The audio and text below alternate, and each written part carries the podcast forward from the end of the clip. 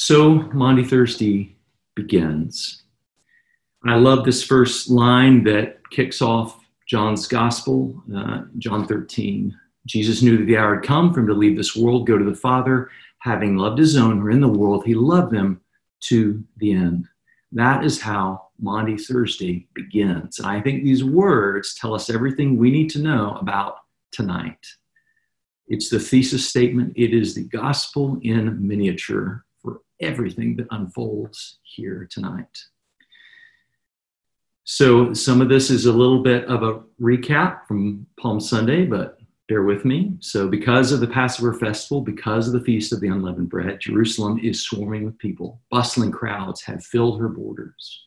So, this mass of humanity, the ones having just welcomed Jesus in uh, the triumphal entry, Palm Sunday, we did that Sunday, that happened just a few days prior for Jesus, okay? But this passage stands in stark contrast to all that thrum of activity that's going on in Jerusalem right now. Maundy Thursday is cloistered away. It is a quiet place of fellowship. It's very different than all the hubbub that's going on out there. This is a group of friends who are gathered together to celebrate the Passover meal together. Those closest to Jesus, this is the inner circle. And it's one of the more intimate and uh, vulnerable and, and transparent times that we encounter between Jesus and his disciples. It's very tender, very tender. Our text says that Jesus knew that the hour had come. Uh, his rise could have occurred earlier had he taken any number of spiritual shortcuts, cuts which thankfully he did not. But it wasn't time yet, right? Jesus was clear that his hour had not yet come. Well, now it's time. Now it's time. The time for the parables, those had ceased. Uh, Jesus now speaks really plainly with his disciples from here on out, if you watch. Time is short, the wheels of salvation, they are in full motion. He knows this. He knows he's going to be leaving soon, and he begins his farewell preparations. It's a little bit like someone getting their affairs in order before their death, except Jesus knows something they don't know yet. It is the hour decreed by God the Father before time. It is the hour when the Holy Spirit holds his breath, hovers and waits over a hopeful ember that will catch flame. It is the hour when Jesus' obedience, that crucial, essential piece, and his sacrifice are going to prove to be our rescue. But first, Jesus leaves his disciples and all of us with a definitive living picture of how great the Father's love is for us. Jesus is going to finish well. As he says, he's going to love his own till the end, as John tells us. So they're celebrating the Passover meal together, uh, reenacting, remembering God's rescue of the Israelites from slavery in Egypt. Jesus is going to take this meal and he's going to transform it and change it forever. He's going to transform Passover into the Last Supper, communion, Eucharist, and you need to see this as a great act of fulfillment. Somebody here? A great act of fulfillment. Now, I have to wonder did the disciples really have any inkling or notion uh, that the Lord and teacher was the Lamb of God sitting before them? Perfect, the spotless, the paschal lamb right there sitting in their midst. I don't know. Probably not. Uh, no one at uh, the triumphal entry caught it, so I kind of doubt they did. Here's the one who takes away the sins of the world. But moreover, here's the real shift Jesus literally, at this meal, at this Passover feast, he literally feeds us with all of who he is, with his very body and his blood.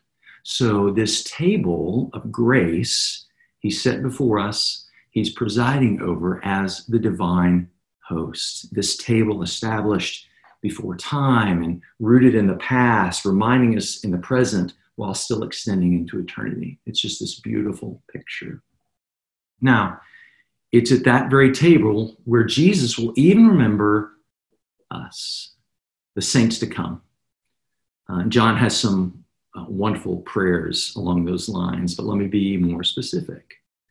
He would be so kind and to be so mindful of us so as to feed us each week in the Eucharist, which we experience, as we remember him, as we honor him, and receive strength and nourishment from him. This is my body, broken or given to you. This is my blood shed for you. So Jesus institutes these words as he dines with his disciples. So Passover is never going to be the same. Never, ever, never. Jesus fulfills it and reconfigures it. And Jesus chooses to share his last meal, because that is what this is. He chooses his last meal to share with his disciples and with us. Okay? I have to wonder if it was my last meal on earth, who would be around my table? That, friends, is Act One. That's pretty hard to follow. That's pretty big.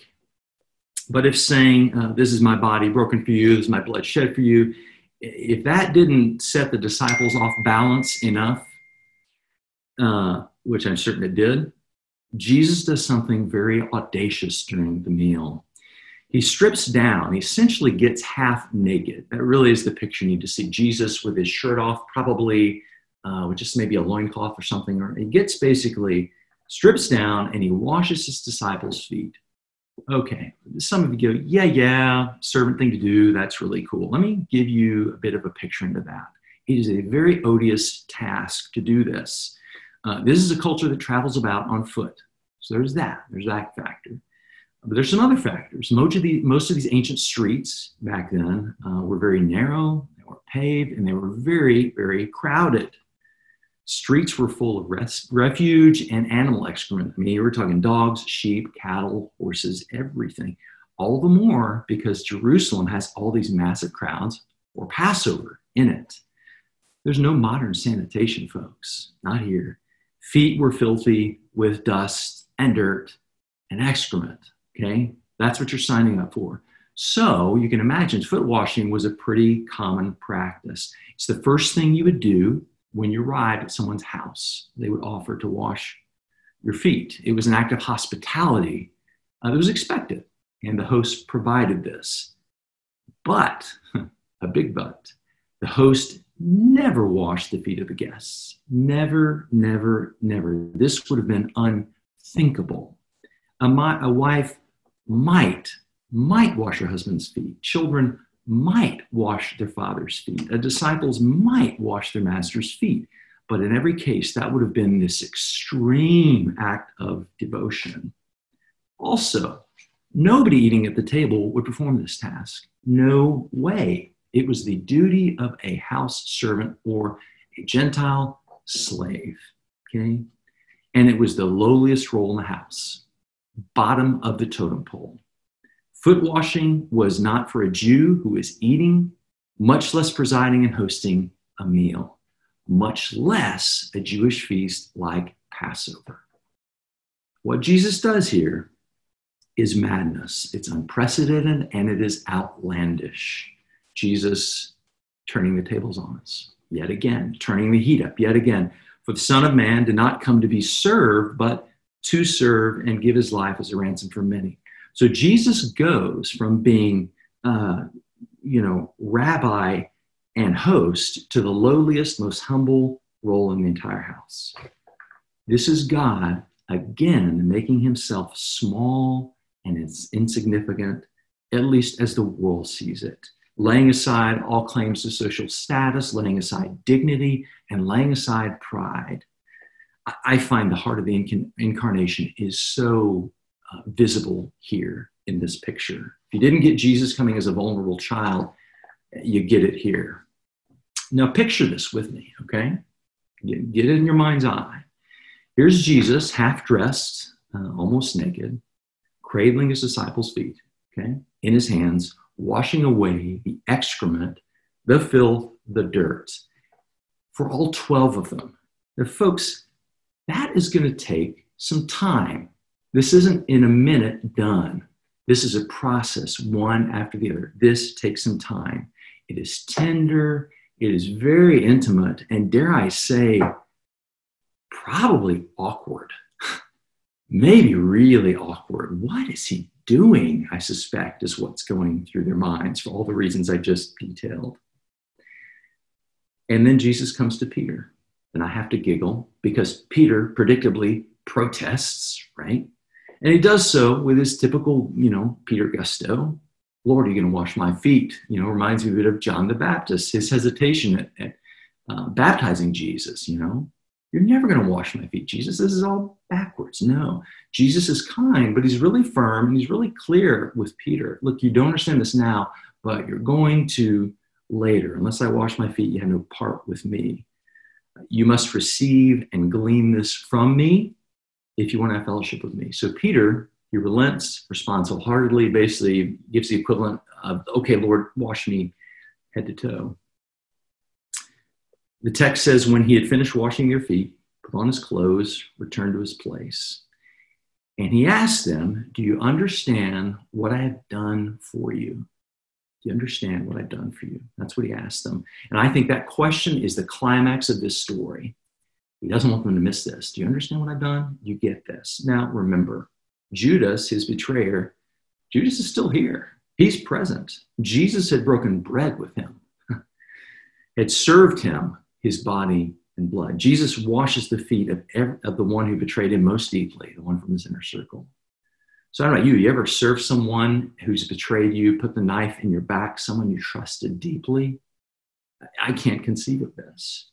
Jesus could have foregone this. He could have passed over Judas, but he didn't. Why? I can't fully answer that. I can take a guess, a tentative guess. I mean, Jesus sharing in the Passover with Judas washing his feet, isn't that just a waste? Why do that? I, when I try to imagine the moment shared between Jesus and Judas on this night, with foot washing, communion, both fully aware of what's coming, I cannot conceive of what those moments are like. But as for why, the best guess I can offer you is the heart of God. It shows us the heart of God towards all of us, right?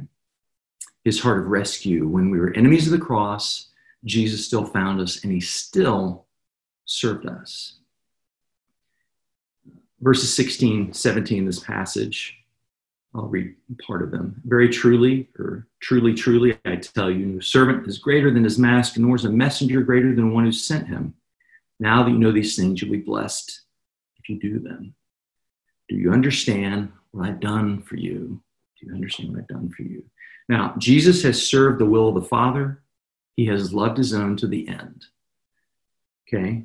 When someone washes your feet tonight, can I encourage you to look them full in the face and imagine them as Jesus serving you because that is what they're doing. Imagine them asking you that question Do you understand what I've done for you? Do you understand what I've done for you? I think that's a question for everybody here tonight. I think that question should mark us. That cleansing water foreshadowing the blood of the Lamb who takes away the sins of the world. Do you understand what I've done for you? It's a question we need to sit with. It's one to carry through Holy Week. Now, Jesus, I think, is, is telling us, well, many things here, but I want to focus on a couple. He's showing us in no uncertain terms that the family resemblance in the household of God is love and service. The family resemblance in our household, what marks us? Love and service. It's how others will identify us, it's how others will know that we are God's people, that we serve, we belong to God and to one another.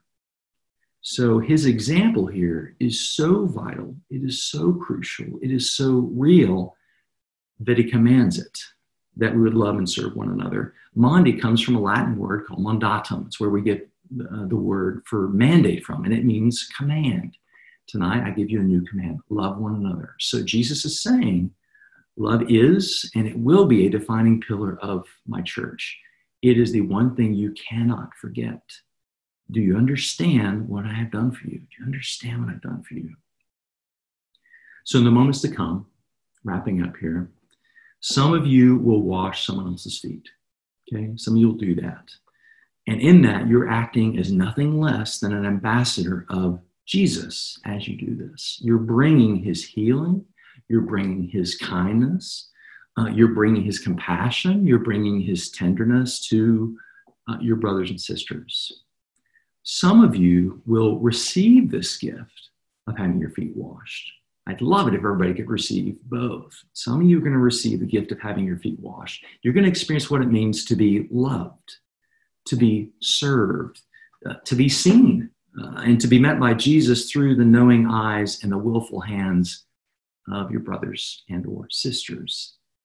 Now, some of you who live alone will place your feet in that basin of warm water and you will imagine our Lord Jesus, the King of Kings, half naked, acting as essentially a household slave, joyfully washing your feet to show you the depths of his love and his devotion to you.